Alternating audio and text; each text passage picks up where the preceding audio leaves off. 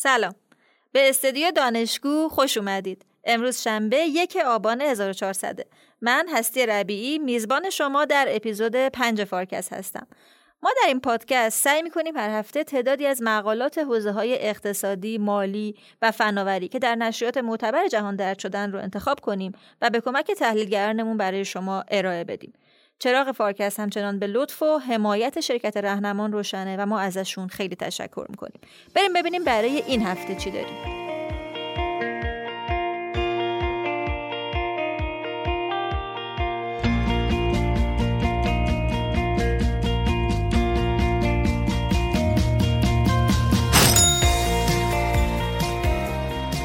جلد این شماره اکونومیست در مورد اینستنت اکونومیکسه و تصویر یک نودل به عنوان نمادی از اون طراحی شده. اما داستان انگار در مورد افزایش حجم داده های به هنگام توی اقتصاد و به اصطلاح رونق تحقیقات اقتصادی روی این داده هاست. دکتر فاطمی برامون توضیح میدن که همه گیری چطور های اقتصادی رو تحت تاثیر قرار داده و رابطه اقتصاددونها و سیاستگزارا چطوری توی موج سوم علم اقتصاد متحول شده. که اقتصاد را به سه تا موج اول موج دوم و موج سوم داره در از تقسیم بندی می‌کنه. مقاله میگه موج سوم عملا موجیه که با داده ها که دیگه اون محدودیت های قبلی رو دیتا نیست دکتر حسین نیلی امروز برامون از خرده فروشی دیجیتال روی یک پلتفرم واحد توی چین گفتن. چینی ها پیشرفت زیادی با استفاده از داده های بهنگام برای خلق یک تجربه مشتری متمایز داشتند در حدی که می‌تونه برای همه کشورهای جهان حتی پیشرفته ها یک الگوی موفق باشه. اگر به تحول دیجیتال توی خرده فروشی علاقه مندید حتما این بخش فارکست رو گوش کنید. میشه گفت اگر چین تونسته که تونسته واقعا و اینا محقق شده در یک شهری مثل شانگهای که جمعیت حدود 28 میلیون نفر هست کالاها رو که حالا یک بخشی از این ماجرای خورده فروشی دیجیتال هست کالاها رو در کمتر از یک ساعت به درب منزل مشتری برسونه میشه با تقریب خوبی گفتش که احتمالا در جاهای دیگه دنیا هم این کار امکان پذیر باشه. حدود ده روز دیگه اجلاس کاپ 26 توی گلاسکوی اسکاتلند شروع میشه. این یکی از بزرگترین گرد همایی های رهبران تقریبا همه کشورهای جهانه که در مورد محیط زیست و تغییر اقلیم تصمیم گیری و برنامه ریزی می‌کنن.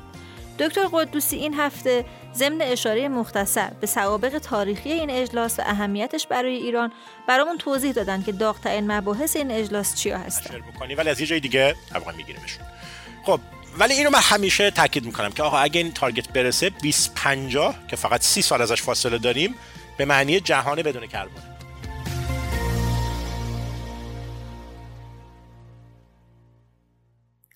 روی جلد این شماره اکونومیست عنوانش instant economics ـه و تصویر یک نودل رو به عنوان نمادی از اون روی جلد کار کرده. یعنی مثل یک غذای فوری که تا بخوایم داریمش.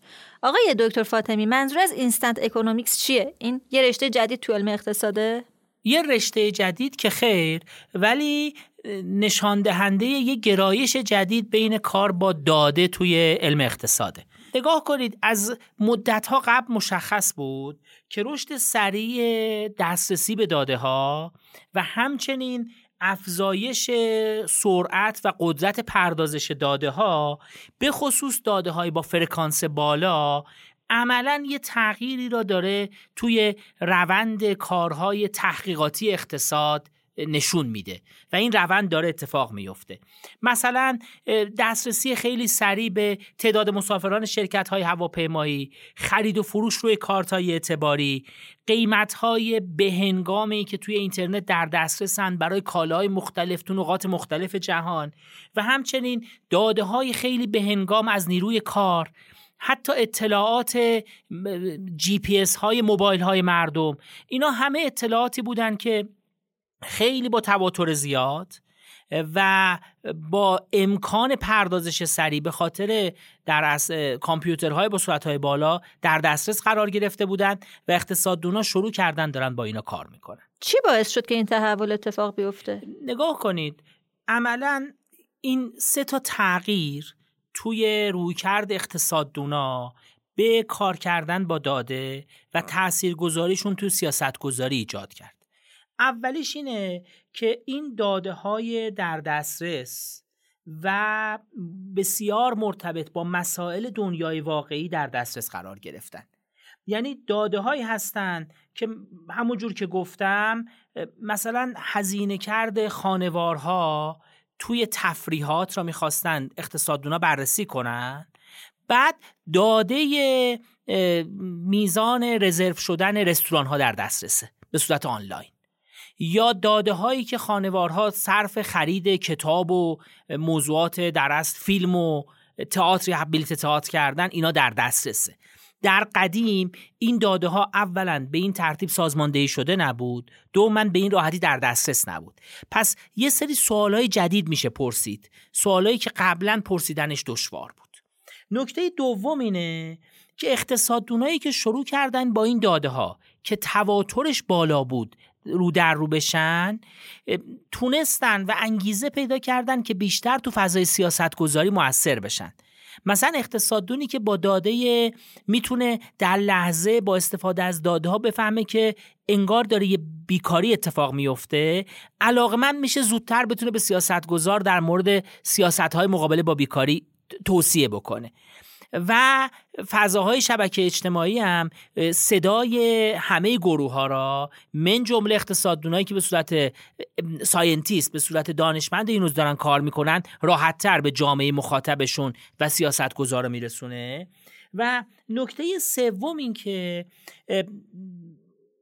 عملا نقش نظریه پردازی و نقش تئوری داره ظاهرا تو پیشبرد علم اقتصاد کمتر میشه. یعنی اینکه گروه از اقتصاددونا میگن به جای اینکه تلاش کنیم یه توری داشته باشیم و ببینیم چطور داده ها توش میشینن بذاریم داده ها خودش برای خودش صحبت کنه. راچتی استاد هاروارد میگه الان دیگه اختلاف نظری که اقتصاددونا با هم دیگه دارن پیدا می‌کنن شبیه اختلاف نظری میشه که دکترا پیدا می‌کنن در مورد اینکه آیا قهوه برای سلامتی مضر یا نه. به خاطر اینکه همه مردم قهوه می‌خورن شاخص های سلامتی همه مردم هم در دسترسه و خیلی خیلی ساده میشه فهمید که آیا بین مصرف قهوه و سلامتی و کیفیت زندگی مردم رابطه وجود داره یا نه؟ البته با کنترل کردن برای سایر موارد. میگه اقتصاددون هم دارن به همچین سطحی می‌رسن. داده ها اینقدر داره فضای علم اقتصاد و دیبیت تو علم اقتصاد را تغییر میده. خب مگه در گذشته اینطوری نبوده؟ چرا مقاله به این تحولی که صورت گرفته موج سوم اقتصاد میگه؟ خیلی جالبه. من برای اولین بار به این دستبندی برخوردم که اقتصاد را به سه تا موج اول موج دوم و موج سوم داره در از تقسیم بندی می‌کنه. مقاله میگه موج اول عملا حرکتی تو علم اقتصاد بود که آدم اسمیت شروع شد و در با نظریه ثروت ملل که آدم اسمیت توی سال 1776 میلادی کتابش را چاپ کرد. توی اونجا مقالات و در از تحقیقات اقتصادی بیشتر متمرکز بود به اینکه به نظریه های اساسی و بزرگ علم اقتصاد بپردازند. مثلا آدم اسمیت حرفاش رو می‌زد. کینز مثلا با فاصله یک قرن و نیم بعد از اون میمد و در مورد نقش دولت ها که می‌تونن تو اقتصاد بازی کنن و اقتصاد رو رونق بدن ها حرف می‌زد. فریدمن مثلا بعد تلاش می‌کرد یه مقدار نظرات کینز را به چالش بکشه و در جهت کاهش نقش دولت تو اقتصاد صحبت کنه. اقتصادونا به حرفهای بزرگ میپرداختن و این حرفهای بزرگ تئوریای بزرگ بود.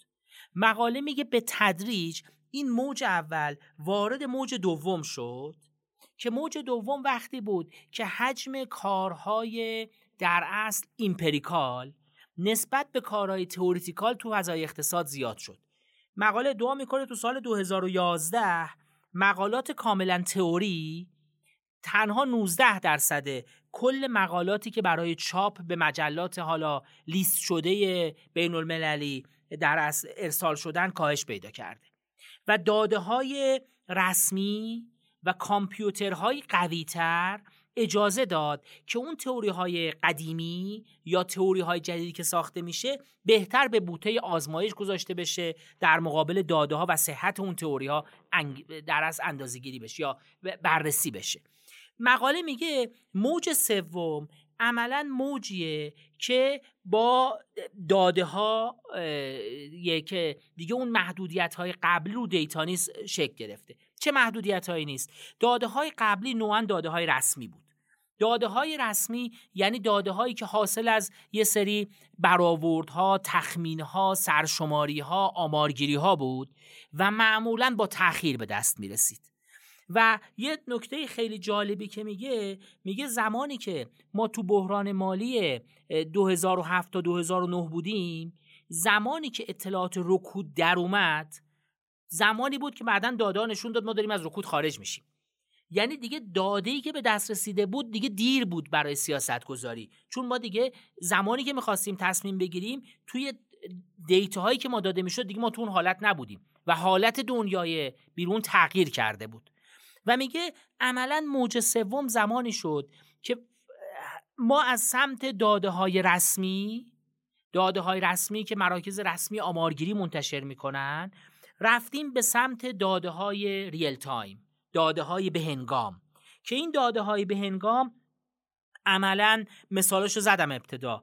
حتی مثلا داده های بینام شده اطلاعات مالیاتی افراد. اطلاعات مکانی تلفن های همراه. این داده ها عملا کمک می‌کنه که در اصل تغییر ایجاد بشه. این داده ها لزوما با پاندمی همزمان نشده. مونتا به یه نوعی پاندمی ظاهرا استفاده از این داده ها را زیادتر کرده. چرا؟ چون ما گرفتار یه همهگیری شدیم که این همهگیری تغییراتش خیلی خیلی سریع بود و سیاستگزار باید سریع در از کار می‌کرد. مثلا و تعداد زیادی در از اقتصاددون هستن که به این ترتیب دارن با داده ها کار می‌کنن. آزمایشگاه هایی دارن که این آزمایشگاه محققین زیادی دارن توش کار می‌کنن که این محققین لزوما هیئت علمی نیستن. ظاهرا یه سری اقتصاددون دیگه الان فضاهایی دارن شبیه دانشمندان حوزه های مهندسی که یه لب دارن که زیادی آدم پشت کامپیوتر نشستن و دارن با داده باشون کار می‌کنن. آدمایی که لزوما خودشون عضویت علمی جایی نیستن. مونتا دستیار پژوهشی این اقتصاددونا هستن. شاخصترین آدماشو مثلا مثال می‌زنه در کنار راچتی که دیدیم سوزان که مثلا ظاهرا تو دانشگاه استنفورد تو آزمایشگاهش بیش از 20 تا محقق غیر هیئت علمی دارن باش کار می‌کنن. بد نیست به سابقه توجه کنیم که سوزان اتی یکی دو مورد که برنده یکی از برندگان جایزه کلارک که به اقتصاددونای مطرح زیر چهل سال داده میشه چند دوره توی شرکت ها و business های بزرگ مشاور اقتصادی اونا بوده و واحدهای تحقیقات اقتصادی اونا راه انداخته و از اقتصاد و از یافته های اقتصاد برای اونا کمک کرده. به هر حال خیلی جالبه. مثلا مقاله میگه راج چتی در اوایل سال 2021 میلادی یعنی در میانه پاندمی دیتاهای چک های کمک به خانوارها را در برای همهگیری کرونا که در دسامبر 2020 یعنی آخرین ماه میلادی سال 2020 داده شده بررسی کرده و تغییر و یافته و یافتش این بوده که این چک ها روی در اصل هزینه کرده خانوارهای فقیر بسیار موثرتر بوده تا خانوارهایی که از یه سطح درآمدی بیشتر بودند و بلافاصله در مارس 2021 یعنی با یه فاصله کمتر از دو ماهه سیاستگذاری اعطای چک های در از کمک های در دوره کرونا رو که دولت آمریکا می‌کرده تغییر داده. و اون سطح حداقل درآمدی که مردم چک های دریافتی از دولت شامل حالشون می‌شده رو کاهش دادن. یعنی فاصله زمانیه اعمالی سیاست دریافت دیتا و دادن بازخورد به سیاست گذار افق زمانیش بسیار کوتاهتر شده و این چیزیه که مقاله به عنوان موج سوم علم اقتصاد ازش نام می‌بره. میشه خواهش کنم مثالای بیشتری از تاثیر کرونا بزنید؟ نگاه کنید. اول یه موضوع روشن کنیم. لزوما این تغییر تحت تاثیر کرونا نبوده. منتها همهگیری سرعت اقبال به موضوع خیلی خیلی بیشتر کرده. و عملا همهگیری باعث شده اینجور توجه به علم اقتصاد تغییر بکنه. اجازه بدید یک دوتا مثال بزنم.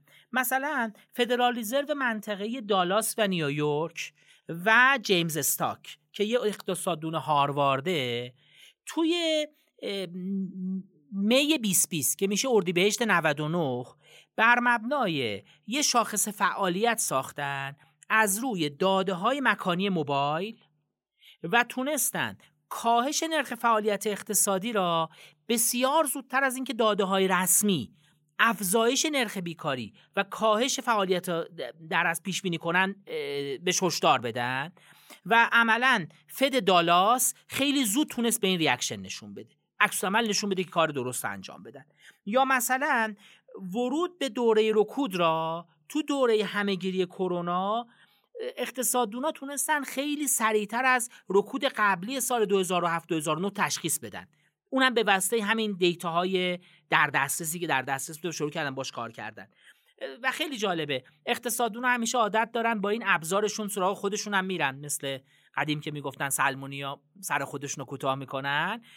عملا یه جای مقاله اشاره می‌کنه که اقتصاددونای مرد تو دوره کرونا بررسی کردن. و نشون داده. اقتصاددونای مرد که تو این دوره بارآموزشی نداشتن و کمتر درس می‌دادن بیشتر تو خونه مشغول تحقیقات بودن سهمشون تو مقالات افزایش پیدا کرده. مقاله میگه احتمالا به خاطر اینکه خانومایی که به این شغل مشغولن به هر حال تو خونه با بچه ها بیشتر مشغول سرگرم بودن. و نقش زنا تو مقالات ارسال شده برای چاپ تو مجلات از 20 درصد قبل از همهگیری به 12 درصد بعد از شروع همهگیری کاهش پیدا کرد. استقبال جامعه اقتصاددونا از این موج سوم که فرمودین چطوری بوده؟ عکس العمل متفاوت بوده. گروهی از اقتصاددونا اینو دوست ندارن و گروه از اقتصاددونا استقبال کردن. یعنی گروه از اقتصاددونا این بخش را خیلی اقتصاد نمی‌دونن و اقتصاددونایی که تو این field کار می‌کنن میگن شما دیگه اقتصاددون نیستید شما شدید دانشمند متخصص علم داده data scientist شدید از اون طرف گروهی از اقتصاددونا میگن اقتصاددونایی که به این جریان تعلق دارن مثلا میگن اقتصاد کلان دیگه بیش از حد نظری شده و بیش از اندازه رو تئوریا در ایستاده و این به نظر میاد این دیبیت بین این دو گروه همچنان جریان داره. که نهایتا چه اتفاقی میفته به نظر میاد به عنوان یه ناظر بیرونی باید بیستیم تا ببینیم اینا چقدر خودشون رو اثبات می‌کنن. گروهی که به این جور کارا مشغولن. یه نکته جالب اینه که به حال امسال نیمی از جایزه نوبل امسال هم که فکر کنم ما تو فارکست ویژه نوبل به تفصیل بهش پرداختیم نیمی از جایزه نوبل هم به کاربرد روش های آماری تو نیروی کار پرداخته بود که اتفاقا یکی از مثالهای خوب این روش کار کردن با دیتا بین اقتصاد دوناست. و در عین حال یه سری نکاتی وجود داره. مثلا مقاله میگه اگه اقتصاددونا قبلا مقالاتی می نوشتن که علاقه من بودن اینا مثلا در عرض دو سه سال تو سمینارها و نمی‌دونم کنفرانس ها ارائه بدن feedback بگیرن بپزنش ایدهشون تا به journal برسونن. الان اقتصاددونا ظاهرا خیلی علاقه‌مند شدن. مقالاتشون رو خیلی سریع به صورت working paper چاپ کنن و این working paper ها رو سریعتر برسونن به دست سیاستمدار. working paper که میگیم نوع مقالات در دست کاره که اقتصادونا یه سنتی هست بین خودشون که اینا رو چاپ می‌کنن و میگه روندی به اینکه این در از مقالات کاری چاپ بشه ظاهرا خیلی استقبال بهش زیاد شده. اینجاست که داستان را وصل می‌کنه به اون عکس روی جلد. و میگه که انگار این ورکینگ پیپرها اون نودلایی که سریع آماده میشه در مقابل غذاهای که خیلی آروم پخته میشه و طعم و مزه و ایناش یه جوری تضمین شده تره.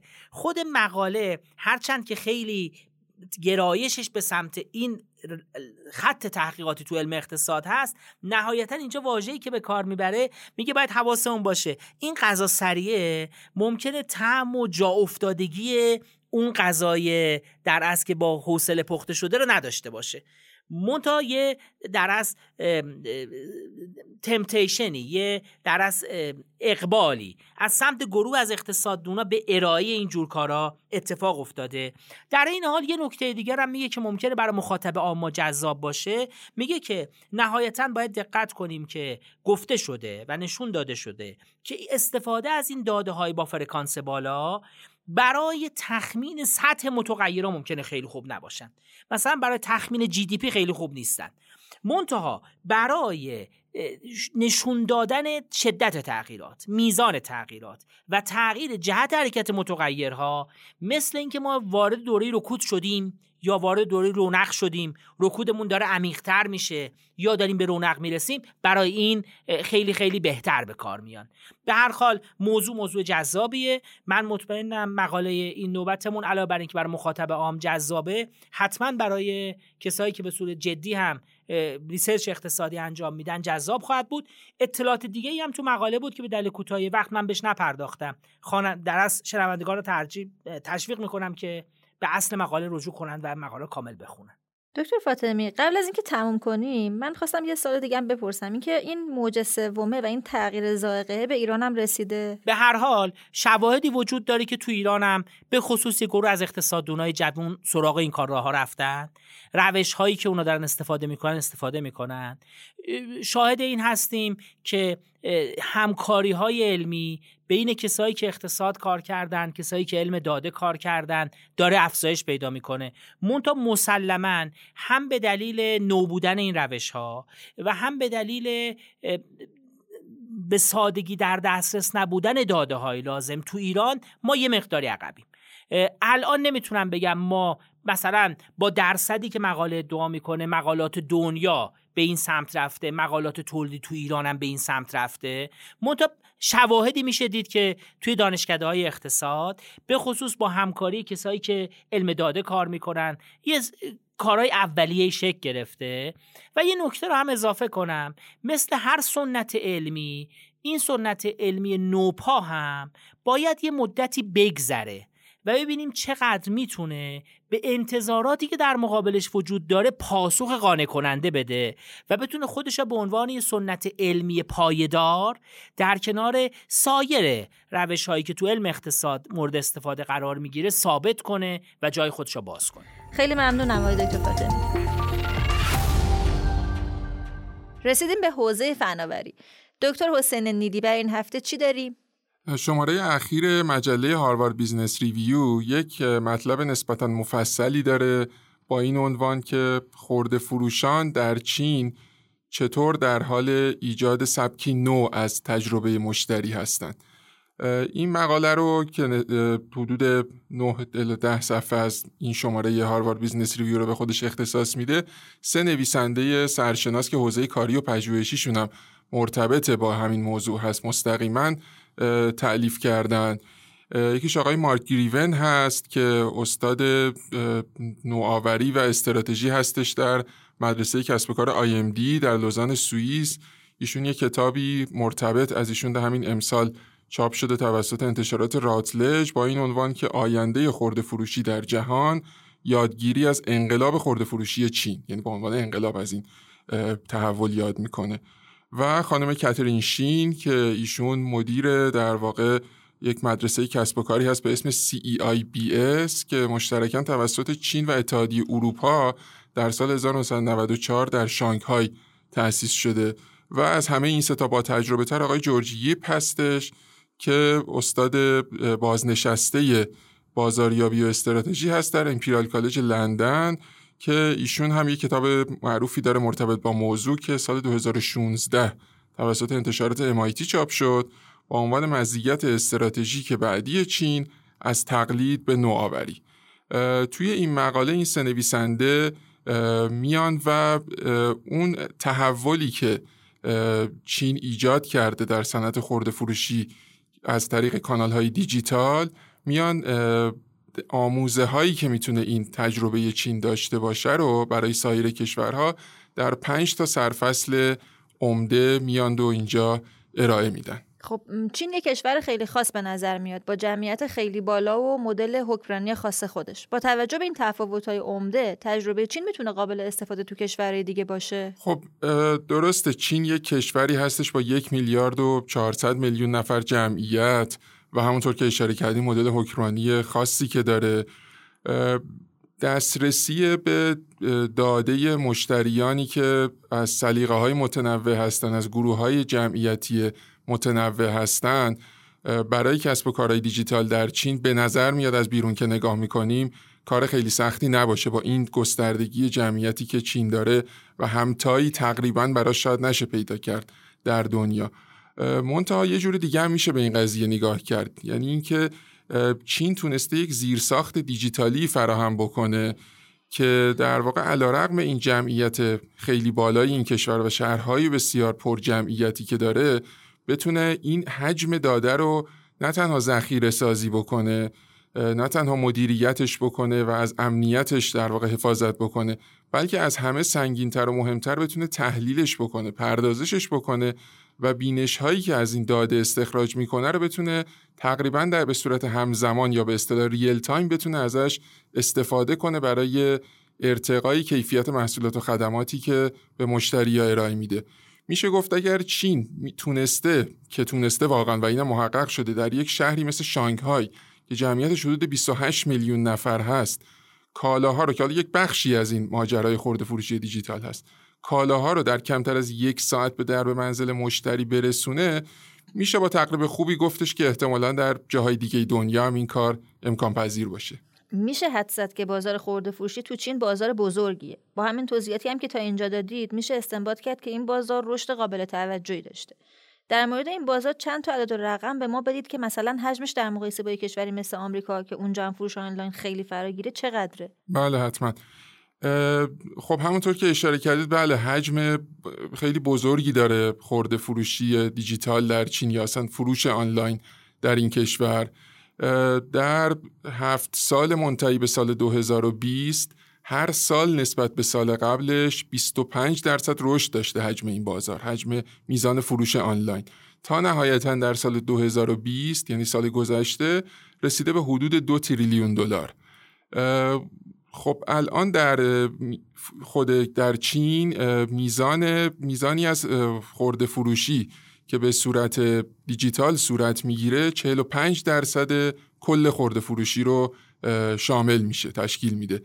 اگه بخوایم یه مقایسه بکنیم با یک کشور اقتصاد اول دنیا که آمریکا هست و بتونیم ببینیم که چقدر این 45 درصد سهم بزرگیه برای دنیای امروزی توی آمریکا 15 درصد خورده فروشی به صورت دیجیتال اتفاق میفته یک نکته مهمی که در مورد چین وجود داره و این در مورد عمده کشورهای آسیایی و از جمله کشور خودمون هم صادقه این هستش که کاربران اینترنت تو این کشورها از جمله کشور خودمون عمدهشون استفاده از اینترنت رو از موبایل شروع کردن. این نمودش در خورده فروشی دیجیتال در چین این هستش که 90 درصد فروش آنلاین در چین از طریق موبایل گوشی های تلفن همراه صورت می‌گیره. باز مقایسه کنیم با آمریکا میزان کمتر از 50 درصد هستش. هرچند این که کاربران کاربران اینترنت استفاده از اینترنت رو عمدهشون از موبایل شروع کردن در کشورهای آسیایی عرض کردم از جمله چین و ایران یه جورایی نشون میده که خب اینترنت دیرتر به این کشورها وارد شده ولی توی شرایط امروزی این تبدیل شده به یک مزیتی. چرا؟ چون کسب و کارهای دیجیتال می‌تونن در واقع خدمات خودشون رو از یک بستری ارائه بدن و از طریق یک ابزاری ارائه بدن که می‌دونیم تقریبا جدایی ناپذیرترین ابزاری هستش که آدم ازش استفاده می‌کنن که هم گوشی موبایل باشه. کشور ما از نظر نرخ نفوذ گوشی تلفن همراه که شاخصی هستش که در واقع استفاده فعال از این گوشی ها رو میسنجه جالبه بدونیم که جزء برترین ها در جهان هستش. اتفاقا به همین چین خیلی نزدیکه. هر دو 63 درصد هستند در حد دهم درصد با هم اختلاف دارن. در عین حال سهم خورده فروشی دیجیتال از کل خورده فروشی که گفتیم برای چین 45 درصد برای آمریکا 15 درصده در ایران در سال 99 3 و 2 دهم درصد بوده که تازه یک رشد 60 درصدی نسبت به سال 98 داشته که خب میشه گفت تحت تاثیر شرایط کرونا هم بوده. این به نظر میاد داره میگه که چه بازار دست نخورده گسترده ای برای کسب و کارهای خورده فروشی های ایران وجود داره که بتونن خدماتشون رو از طریق دیجیتال و از طریق همین موبایل که این مزایایی که عرض کردم رو داره بتونن ارائه بدن. که به نظر می‌رسه این بازار در حال رشد کردن هم همچنان باشه. به نظر میاد که همینطور باشه بله. خب فرمودید که این مقاله 5 تا درس رو که از تجربه موفق چین توی خورده فروشی بوده فهرست می‌کنه. میشه این 5 تا درس رو برای ما بگید؟ حتما. درس اول که به نظر میاد اصلی ترین آموزه ای هستش که میشه از تجربه موفق چین در خورده فروشی دیجیتال گرفت این هستش که پیشنهاد می‌کنه که شما business خودتون رو بیایید به سمتی ببرید که در واقع از خورده فروشی فراتر برید تا جای ممکن. انواع محصولات و خدماتی که قابلیت ارائه از بستر آنلاین و دیجیتال دارند رو بیایید و در یک پلتفرم واحد به مشتری ارائه بدید. میشه تصور کرد که چقدر تجربه مشتری سرعتش، سهولتش و کیفیتش بهتر میشه اگر من مشتری که می‌خوام مثلا فرض بفرمایید یه تاکسی اینترنتی بگیرم مجبور باشم وارد یه اپلیکیشن بشم. برای به فرض خرید بلیت سینما یه اپلیکیشن دیگر رو وارد بشم. برای احیانا مدیریت دارایی سرمایه گذاری و غیره اپلیکیشن دیگه وارد بشم. اگه همه اینا بیان توی پلتفرم واحدی قرار بگیرن چقدر تجربه مشتری تسهیل میشه؟ و همین هستش که عنوان این مقالم تمرکز بر بهبود کیفیت تجربه مشتری هست. از اونورم کسب و کار به یک داده استثنایی از جوانب مختلف زندگی امروزی دیجیتالی شده مشتری ها دسترسی پیدا می‌کنه که می‌تونه ازش استفاده کنه برای اینکه هرچه متناسبتر محصولات و خدمات رو پیشنهاد بده به مشتری خب پس درس اول میشه فراتر رفتن خورده فروشی آنلاین از خدمات سوپرمارکتی و تجمیع فروش آنلاین محصولات روتین با سایر خدماتی که معمولا از fintech انتظار میره. مثل مثلا بیمه یا مثلا سرمایه گذاری و از این چیزها که همشون از یک پلتفرم متمرکز در واقع استفاده می‌کردن. به نظر میاد ما یه سری نمونه ها هم از این سوپر اپلیکیشن ها تو کشور خودمون داریم که اتفاقا اولش هم با یه سرویس خاص شروع کردن بعد به تدریج انواع دیگه خدمات رو هم اضافه کردن مثل بیمه یا خرید بلیت سینما و از این چیزا. میشه بگیم که اونا هم تو این مسیر یک پاشه سازی قولایی مثل علی بابا تو چین دارن قدم برمیدارن. شاید بشه گفت که مسیرشون یک شباهتایی داره. از این جهت که مجموعه ای از خدمات رو آوردن و در یک پلتفرم واحد دارن ارائه میدن. ولی این رو در نظر بگیریم که تفاوت هست بین اینکه شما یک پلتفرمی داشته باشید و مثلا از طریق API دسترسی بدید به یک شرکت بیرونی بیمه که داره خدمات بیمه ارائه میده و در واقع از زمانی که شما روی اون آیکون اون شرکت بیمه مثلا کلیک می‌کنید دیگه از فضای اون پلتفرم خارج میشید و تعامل شما داده شما همه چی دیگه با اون شرکت بیرونی هست و کاری که علی بابا کرده که اینجور بوده که این شرکت ها خودشون میان در واقع به تدریج خدماتی رو مثل بیمه مثل مدیریت دارایی مثل مواردی که مثال زدید اینا رو میان اضافه می‌کنن به سرویس های خودشون. در واقع این سرویس ها درونی اون مجموعه هستند و از این مزیت اصلی که ازش بهره می‌گیرن این هستش که خب داده ای که از مشتری در مثلا رفتاری که در به فرض خرید محصولات مصرفی به صورت آنلاین داره میشه شناختی از مشتری به دست آورد در اون رفتار که قابل استفاده باشه برای اینکه مثلا چه بسته بیمه ای متناسب با ترجیحات و مشخصات اون خواهد بود. این تفاوت رو در نظر داشته باشیم. بله شباهت از این نظر که تجمیع خدمات صورت گرفته توی یک سری به اصطلاح سوپر اپ های ایرانی شباهت وجود داره ولی اون تفاوت هم تفاوت خیلی مهمی هست. بریم سراغ درسه بعدی که خورده فروشی دیجیتال تو چین برای سایر کشورها می‌تونه داشته باشه.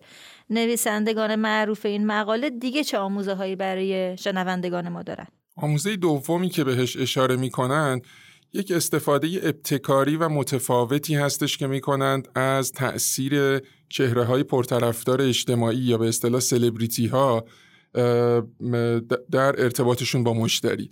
به نظر میاد که یک تغییری در تمایل مشتریان در همین سالهای اخیر رخ داده. در, از این نظر که به چه صورت در مورد کیفیت محصولات و خدماتی که به صورت دیجیتال دریافت کردن به اصطلاح کامنت میدن یا مثلا روی رتبه میدن به کیفیت اون.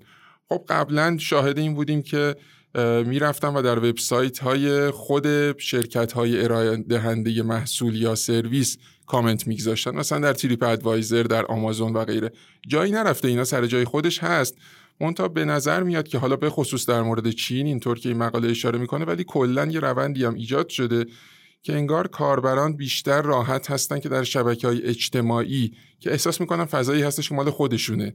میان اونجا نظرات خودشون رو میدن در و بازخورد میدن با یک انگار با یه آرامش بیشتری و با یک زبان راحتتری در مورد رضایت یا عدم رضایتشون از محصولی یا خدمتی که دریافت کردن. حالا خورده فروشان دیجیتال در چین اومدن از این تغییر روی کرد و رفتار مشتری بهره گرفتن و از سلبریتی ها استفاده می‌کنن نه به صورت مرسومی که ما همه جا از جمله ایران هم می‌بینیم و میان تبلیغ می‌کنن یک محصولی رو. بلکه در واقع انگار که بعد از اینکه مشتری اون محصول یا خدمت رو دریافت کرد این سلبریتی ها کارشون شروع میشه. میان تو شبکه های اجتماعی پرطرفدار و سعی می‌کنن که با حالا ابتکاراتی که خودشون دارن و برمیگرده به اون شخصیت اجتماعی که دارن سعی کنن سعی می‌کنن از مشتری بپرسن که حالا نظرش چی بوده. بعضی وقتا یعنی محصولی رو امتحان می‌کنن اونجا مثلا توی فایل ویدیویی و میگن خب شما اینو امتحان کردید چه جوری بوده؟ و حالا روش های مبتکرانه و خلاقانه دیگه که انگار بعد از فروش در واقع اینها نقش پیدا می‌کنن. به نظر میاد که خیلی موفق بوده این روی کرد توی یعنی در واقع اینو کردن یه مجرای جدیدی برای باز شناختن هرچه بیشتر مشتری باز کسب داده هرچه بیشتر از مشتری. یعنی پس به نظر میاد ما تو ایران باید منتظر یه موج جدیدی از تبلیغاتی باشیم که سلبریتی ها احتمالاً به نوع جدیدی خواهند داشت به تقلید از کشور شبیه چین.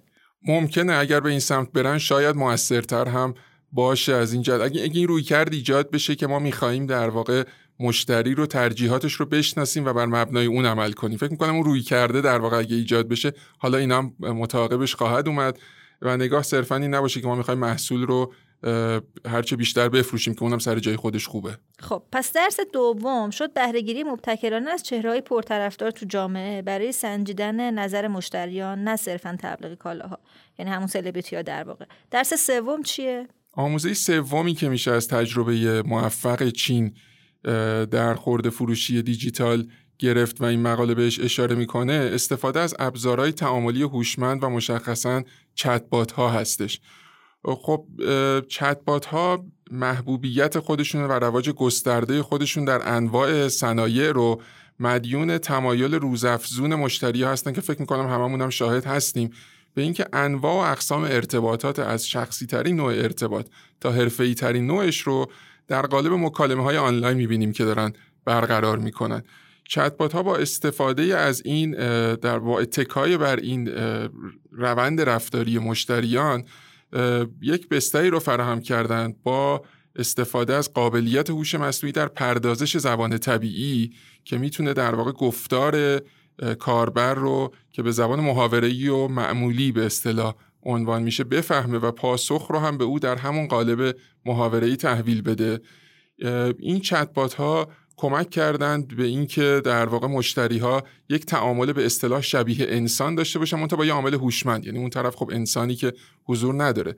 و این طبیعتا این ارتباط می‌تونه به اصطلاح 24 هفت باشه و روال سازوکارش هم به این صورت هستش که در واقع برخواسته از نیاز مشتری پاسخ میده به او. یعنی اینکه به جای اینکه مشتری بیاد مثلا در وبسایت فلان خورده فروش دیجیتال بخواد بگرده که کدوم سرویس مثلا می‌تونه با من متناسب با من باشه و حالا اگه اون پلتفرم رو در نظر بگیریم که گستره اینا بیشتر هم میشه چت سعی می‌کنه با برقراری یه مکالمه آنلاین که مشتری هم الان خیلی بهش عادت داره سعی کنه اون رو برسونه به اون چیزی که مد نظرش هست و می‌تونه متناسب باشه با ترجیحات او. چتبات ها در خورده فروشی دیجیتال در چین خیلی دقت بالایی هم به دست آوردن و اینجا گزارش میده که به 90 درصد رسیده دقت اونها که واقعا جالب توجه هست. در نظر بگیرید برای یک زبان پیچیده ای مثل زبان چینی. و همچنین گزارش میده که در یک روز تعطیل مهم تو تقویم چین علی بابا تونسته با اتکایی به این چتبات یعنی عمده ترغیب مشتریان رو چتبات علی بابا انجام داده تونسته در یک روز 75 میلیارد دلار تراکنش آنلاین رو ثبت بکنه. اصولا میگه 95 درصد خدماتی که علی بابا ارائه میده متکیه بر هوش مصنوعی هست و در واقع میشه گفت این فناوری نقش بیبدیلی داره در ارائه خدمات این پلتفرمایی که بهشون اشاره کردیم. در حدی بوده که رضایت مشتری از عامل هوشمند اینجا اشاره می‌کنه که سه درصد بیشتر از رضایتش از عامل انسانی شده. اون سه درصد عدد کوچیکیه. خیلی اونش مهم نیست. مهم اینه که تونسته رضایت از یک عامل هوشمند ماشینی پیشی بگیره با همه محدودیتایی که داره پیشی بگیره از رضایت از عامل انسانی. خیلی جالبه. پس درس سوم شد استفاده پلتفرم های متمرکز دیجیتال از ابزارهای مبتنی بر هوش مصنوعی. بحث چهارم چیه؟ بحث چهارمی که مطرح میشه شبکه لوجستیکی به اصطلاح میشه گفت به شدت داده محوری هستش که در خورده فروشی دیجیتال در چین داره مورد استفاده قرار می‌گیره. و اینجا تاکید می‌کنه که این روال عمل کرده اون خیلی امتیاز داره نسبت به حتی روالی که آمازون داره با اینکه آمازون خیلی معروف هست کیفیت عمل کرده شبکه لوجستیکیش. و این اصلش هم مبتنی بر این هستش که اپلیکیشن هایی که در اختیار تحویل دهندگان یا پیک های به تحویل کالا به مشتریان قرار دارند کاملا مبتنی بر انواع منابع داده کار می‌کنن و سعی می‌کنن از انتخاب بهترین مسیر ترافیکی گرفته تا موجودی انبار تا ترجیحات مشتری و همه اینها تجمیع شده در یک اپلیکیشنی که در اختیار تمامی این پیک ها قرار داره. و توجه بکنیم اینجا اشاره می‌کنه که خیلی از این پیک ها با دوچرخه یا اسکوتر میرن کالاها رو تحویل میدن. ولی همه اونها این اپلیکیشن رو دارن. چین این مزیت رو در شبکه لوجستیکش داره که نیروی کار ارزان قیمتی که شغل اصلیش این کار نیست رو تونسته به خدمت بگیره در بخش های خورده فروشی دیجیتال.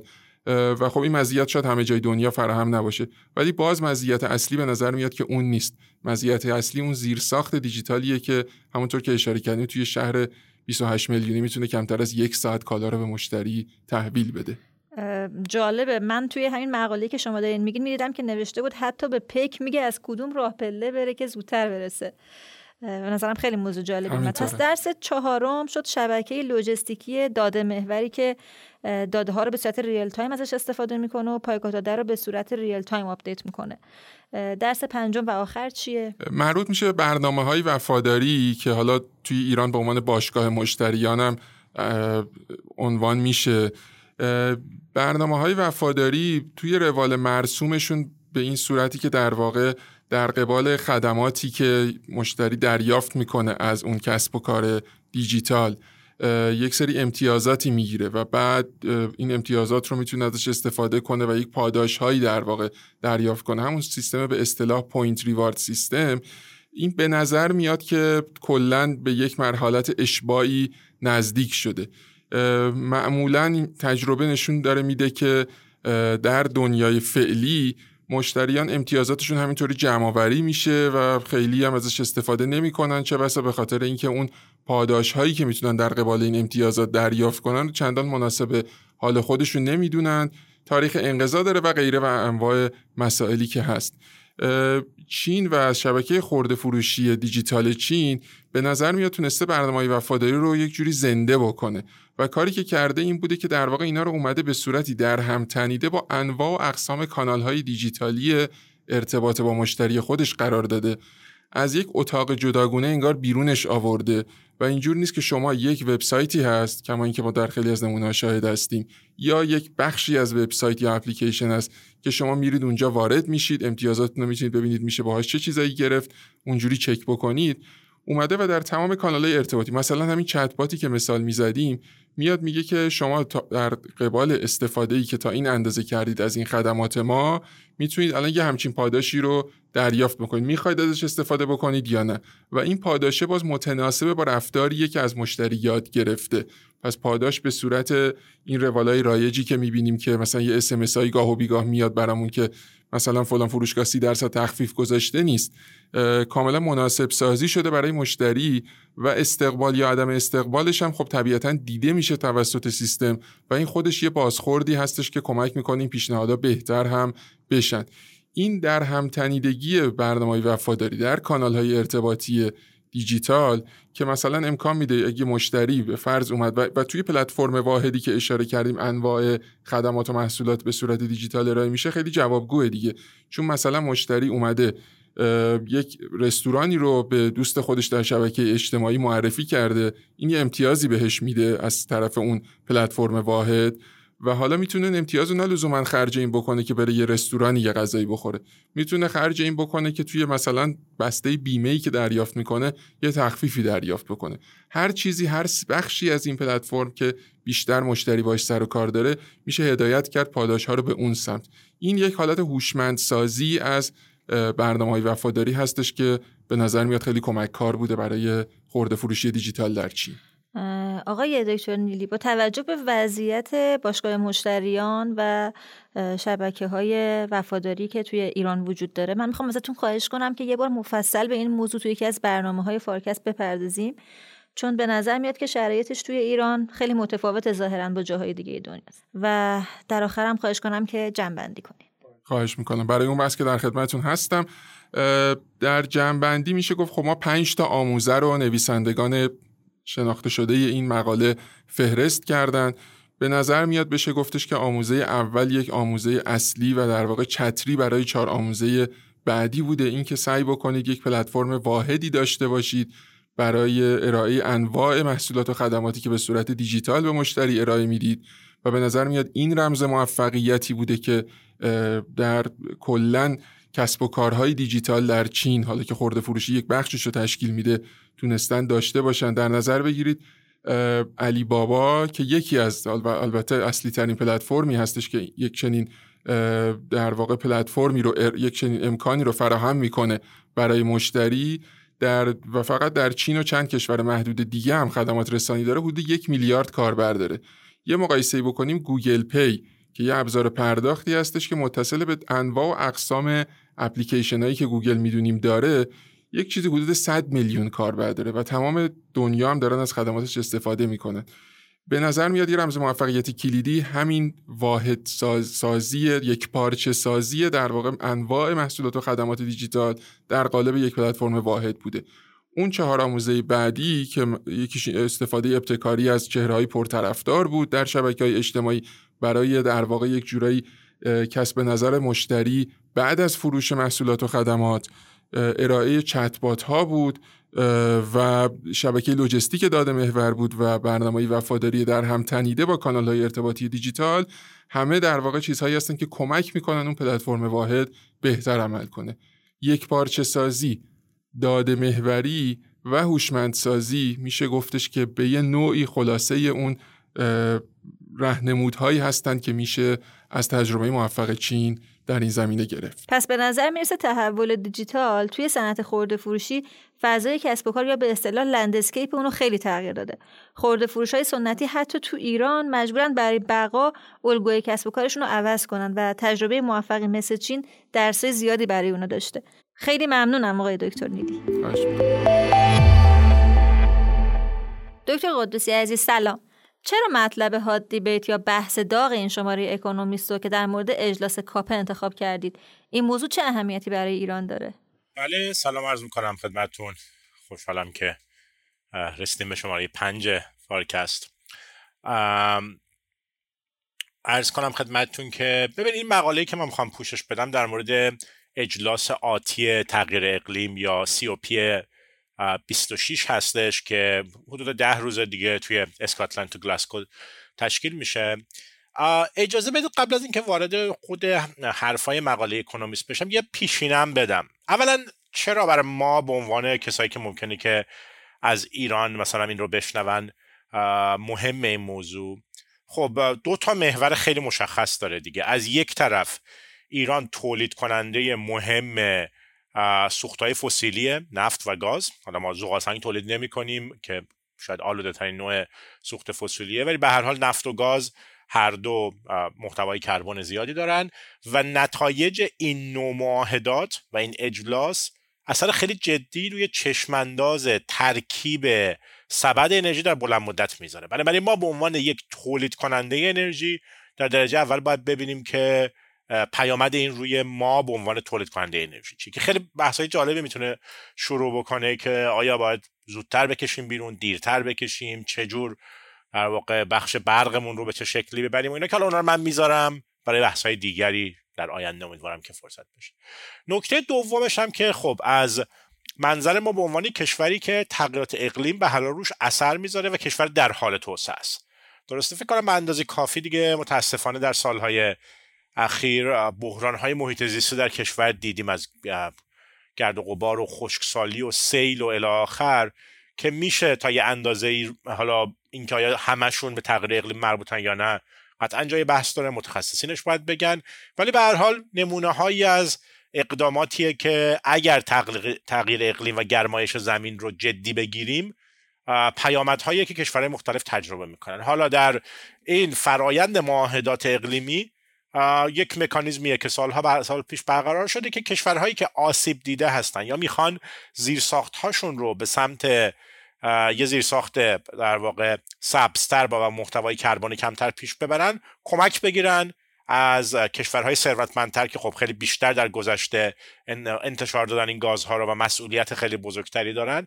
این مکانیزم به اصطلاح financing اقلیم که هم می‌تونه متوجه به اصطلاح adaptation یا تطبیق بشه هم می‌تونه متوجه mitigation یا کاهش انتشار در آینده بشه. اینم یه فرصته برای کشور ما. حالا از یک طرف داریم هزینه های تغییر اقلیم رو میدیم ولی اگر فعال نباشیم اینجاها اونقدری که می‌تونیم فایده ببریم. از جهت انتقال دانش فنی کمک های مالی و الی آخر هم ممکنه که از دست بدیم. خب اینا دلایلیه که ما برای مهمه که بپردازیم به اینجور موضوع فکر کنم اجلاس کاپ علیرغم اهمیتی که داره برای شنوندگان ما ممکنه کمی ناشناخته باشه. امکان داره مقداری در مورد وظایف و تاریخچش برای شنوندگان توضیح بدین؟ بله خوبه که پیشینی بدیم. ببینید سی او پی جزئی از در واقع چارچوب کلی سازمان ملل هست برای کنفرانس تغییر اقلیم. اون COP ش که میشه Conference of Parties من نمی‌دونم توی فارسی چی بگیم مثلا نشست سران یا حالا هر چیزی. در واقع از, این نشست های جهانی اشاره داره به اینکه نشست جهانی که تقریبا همه کشورها شرکت می‌کنن توش. و شماره 26 یعنی اینکه 26 میه که برگزار شده. اولی 1995 تو برلین برگزار شد. و که دهه 90 که دیگه ما اثرات مداخله انسان روی اقلیم رو فهمیدیم گرمایش زمین موضوع جدی شده و حالا نیاز به یک اقدام مشترک جدی هست که کشورها یک کاری بکنن که در واقع انتشار گازهای گلخانه ای رو که حالا خب می‌دونیم CO2 دیوکسید کربن مهمترینشه متان هست NO2 هست و اینها ولی خب مهمترینشون همونجور که می‌دونیم CO2 و تا یه اندازه متان هستش.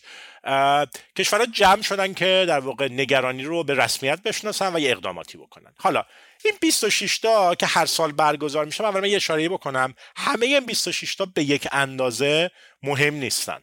درسته؟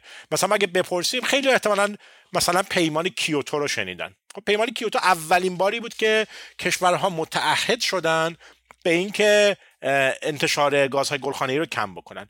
توی پیمان کیوتو فقط یک سری کشورهای توسعه یافته بودن. حدود فکر کنم 35 تا بودن.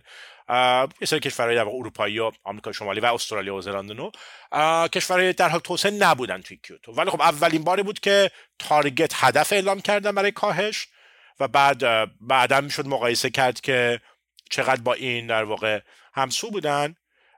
نشست معروف و خب خیلی مهم دیگه پاریس بود که 2015 بود.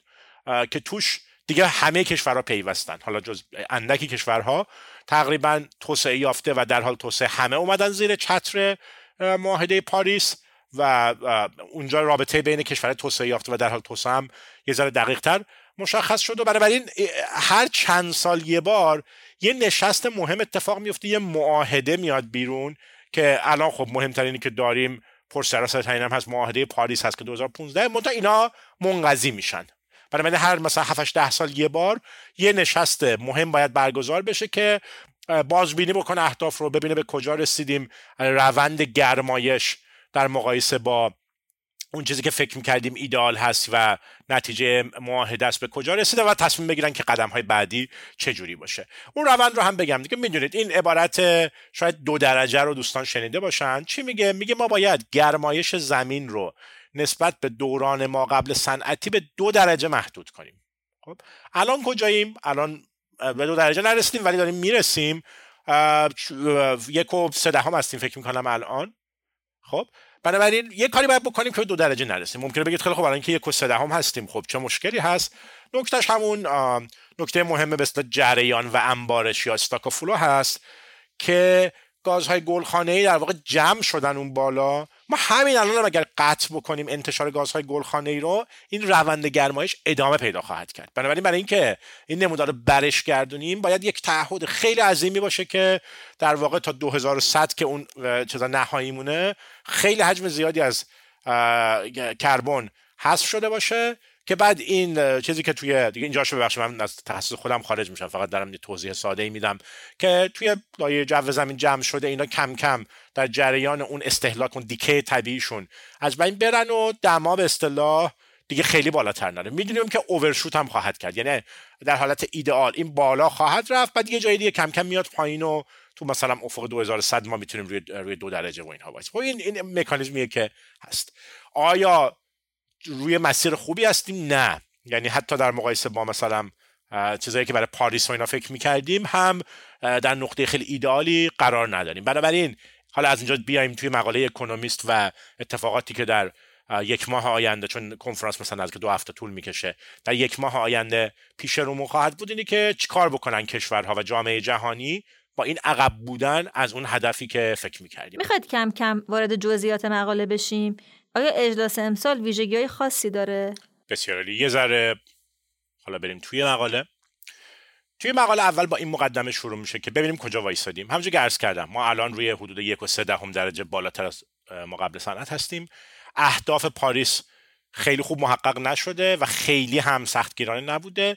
نگرانی اینه که اگر روی اهداف پاریس یعنی اون سهمیه هایی که برای کربن پیش بینی شده بریم به سه درجه می‌رسیم. که خب می‌تونه خیلی خ... و می‌دونید که یک درجه افزایش دما هزینه های اقتصادی انسانی اجتماعی و محیط زیستیش می‌تونه خیلی خیلی زیاد باشه. این یک درجه ها چون متوسط دیگه. این یک درجه برای همه جهانه معنیش برای همه کشورها فقط یک درجه نیست. می‌تونه خیلی اثرات داشته باشه.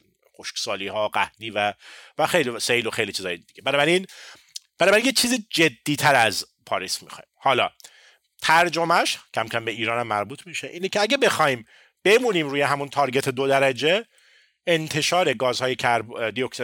دیوکسید کربن تا 2030 یعنی فقط تا 9 سال دیگه باید 45 درصد کم بشه و تا 2050 باید برسیم به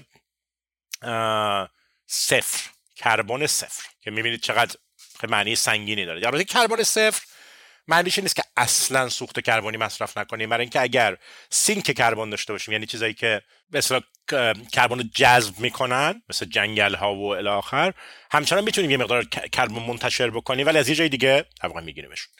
خب ولی اینو من همیشه تاکید می‌کنم که آقا اگه این تارگت برسه 2050 که فقط 30 سال ازش فاصله داریم به معنی جهان بدون کربونه یعنی سوختهای فسیلی تا اون موقع به اصطلاح باید فیزات شده باشن.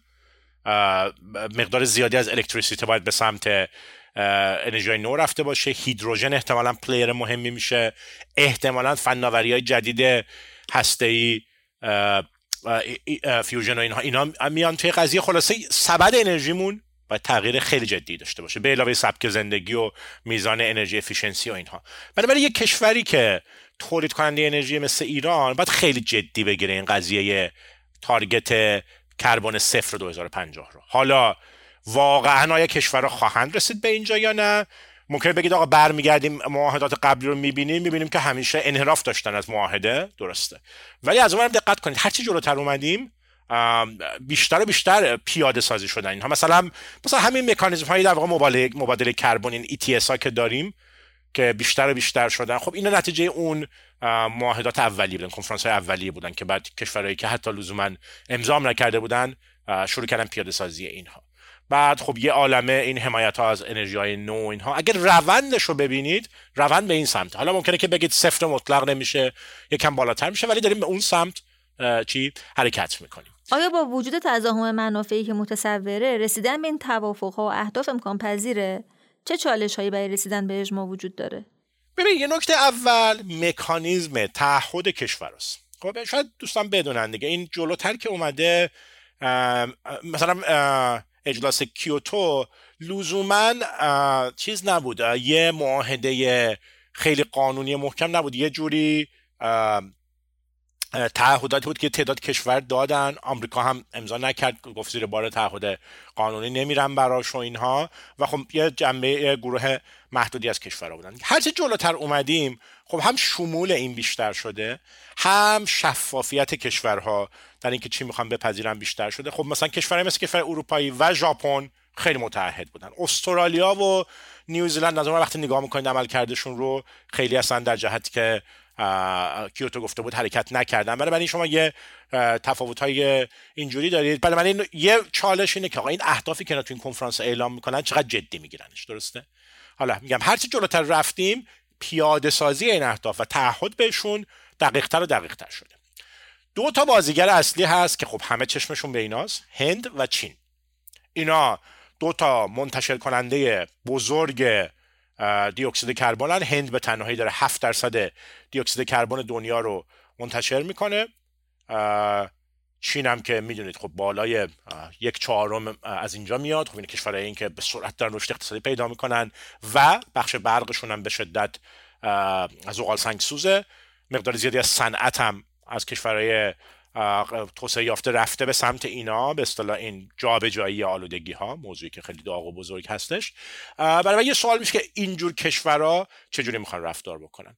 چین برخلاف چیزی که ممکنه ما فکر کنیم اتفاقا خیلی داره خودش متحد به اهداف اقلیم نشون میده و حدس می‌زنن که در این کنفرانس هم با یه سری اهداف خیلی بلند پروازانه و جدی و متحدانه پیش خواهد اومد. یعنی خیلی برخلاف اون چیزی که فکر می‌کنیم. خب نباید خیلی نگران اینجور چیزا باشه و تمرکزش روی مثلا توسعه اقتصادی. اتفاقا بحثای انرژی های نو اینا هم خیلی جدی گرفته. برای اینکه خودش در جایگاه عرضه کننده فناوری های آینده اینجور چیزا هم می‌بینه همزمان. یعنی یک فرصتی می‌بینه برای خودش اینجا. پس یک نکته اینه که این کشورهای ثروتمند کشورهای مختلف بخش نه ثروتمند کشورهای مختلف چجوری می‌خوان در متحد بشن و رابطه مالی بین اینا می‌خواد چجوری باشه. موضوع دوم. ببین احتمالا این رو حدس می‌زنیم. ما سه گروه کشور داریم تو این معاهدات. معمولا با هم مثل بلوکی رفتار می‌کنن.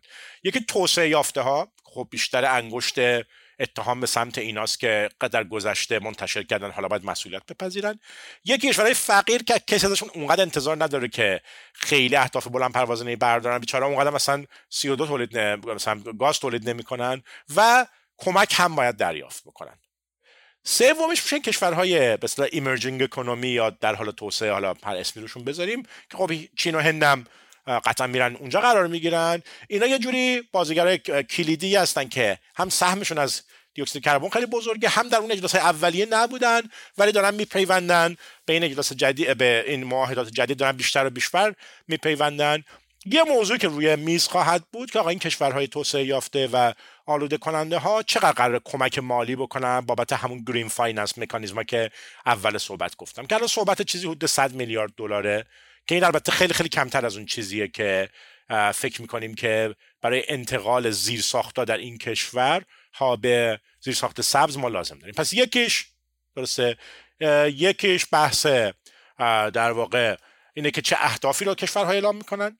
یکی دیگهش اینه که کشورهای ثروتمند قرار چقدر در واقع کمک مالی بکنن به بقیه. سومیش اینه که آقا حسابداری کربن رو چجوری می‌خواد انجام بدیم؟ درسته؟ این خودش یه بحث خیلی پیچیده ایه حسابداری کربن یعنی چی؟ یعنی آقا وقتی ما می‌خوایم بگیم شما اهدافت از کاهش کربن انقدره چی رو داریم میشماریم؟ مثلا دیوکسید کربنی که در کارخونه های داخل اون کشور تولید شده یا رد پای کربنی که توسط مردم اون کشور مصرف شده ولو اینکه اون کالا یه جای دیگه ای تولید شده باشه. اینا همه همون بحث های لیکیج و که بحث خیلی داغیه که شما در واقع ممکنه که با تعطیلی صنایع آلودتون بگید که من به این اهداف رسیدم ولی چیکار بکنی؟ ولی در واقع این رو خودش بده به سمت یک کشور دیگه. یا مثلا شروع کنی بخش برق خودتو تمیز کردن. مثلا یه کاری بکنی که سوختای تمیزتر توش بیاد با این کار تاب تقاضا برای سوختای آلوده کننده رو به سمت چپ حل بدی از سمت خودت قیمت تعادلی اینا رو بیاری پایین باعث میشه کشورهای دیگه بیشتر کربن مصرف کنن چون ارزون تر شده براشون. اینا همه اون دینامیکای خیلی پیچیده که خیلی سرراست نیست.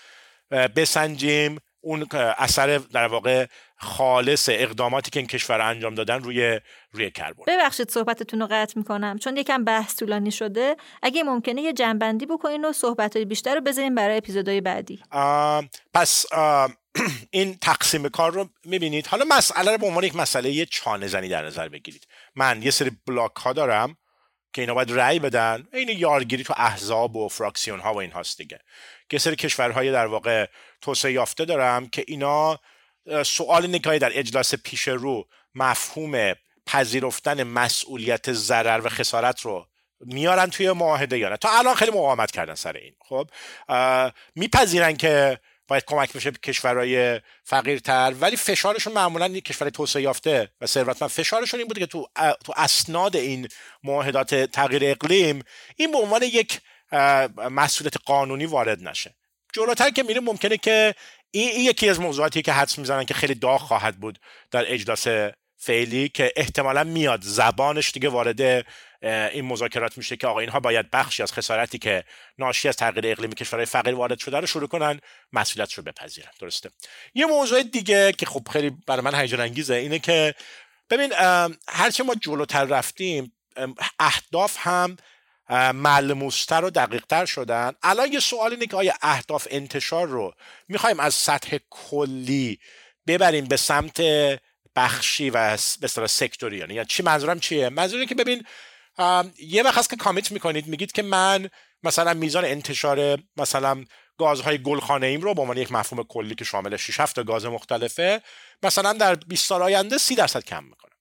حالا قدم بعدی معاهدات سالهای آینده از جمله این سال ممکنه باشه که آقا نه یک کامیتمنت مشخصتری بده بگو زغال سنگ رو از بخش برقم کلا حذف می‌کنم. چرا اینا مفیده؟ به خاطر همون مفهوم سرریز و لیکیج که گفتم. وقتی که این کارو بکنی یه جورایی کاستن از انتشار خیلی دقیقتر و ملموستر و مشاهده پذیرتر میشه خب؟ یا مثلا میگن که بریم اهداف رو ببریم سمت گازهای مشخص. مثلا راجع به متان الان دیگه یک فهم مشترکی هست و اینا. آقا متان رو مثلا یا کلا هست کنیم و اینقدر انتشارش رو بیاریم پایین. یعنی پس اتفاق دیگه ای که خیلی روش بحثه و داغه اینه که این تارگت انتشار رو ببریم به سمت اهداف خیلی مشخص راجع به آلاینده های خیلی مشخص. این هم یه موضوع خیلی داغیه. سومیش اینه که چه جوری اون باور یک کنیم درجه دو درجه رو برگردونیم. برای اینکه الان یکم شو... من احساس کنم دنیا شل شده. کووید هم کمک کرد. دیگه می‌خوام با اینا بحثمو به جنبندی برسونم. ببین الان این ما این اجلاس هفته دو هفته دیگه با دو تا خطر مهم مواجهه. یکی کوویده که یه جوری تمرکزا رو از این موضوع برداشته دیگه. کشورها دچار توقف در رشد اقتصادیشون شدن. خب کووید معلومه که انتشار رو کم کرد. چون خب حمل کم شد مسافرت نرفتن مردم کارخونه ها تعطیل شدن اینا.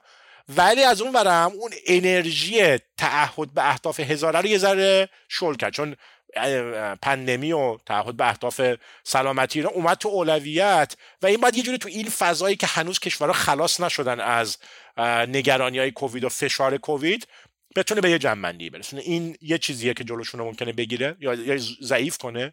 دومیش هم این بحران انرژی که توی فارکست ها هم بهش اشاره کردیم در فارکست های قبلی این هم به نظرم از سایه خواهد انداخت برای اینکه وقتی که شما ببینید که آقا قیمت گاز خیلی رفته بالا مردم تو سرما موندن پول برقشون رو نمی‌تونن بدن و اینا حتی تو کشورهای توسعه یافته اتفاقا بیشتر تو کشورهای توسعه یافته در بحران اخیر ممکنه که اون فضای روانی که حمایت می‌کنه از معاهدات اقلیمی ضعیف بشه. برای اینکه بگن ما همین الان گیر تامین انرژی هستیم شما دارید ما رو اجبار می‌کنید که همین مقدار انرژی فسیلی هم که نمی‌تونیم بهش برسیم و تامین کنیم رو هم کم بکنیم و اینا. اینا نگرانیایی هست که ممکنه که در واقع سایه بندازه و تضعیف بکنه و بعدش هم اون تضاد منافعی که گفتیم خب ترامپ که بود یه موضوع دیگه هم بود. آمریکا کلا اومده بود بیرون و از معاهده پاریس می‌دونید دیگه. ترامپ اومد بیرون و این هم خودش یه ماجرای بزرگی بود که حالا ترامپ نیست این در نتیجه برگشته. ولی جمع‌بندی اکونومیست اینه که این اجلاس اجلاس بلند پروازانه این نخواهد بود. زیر سایه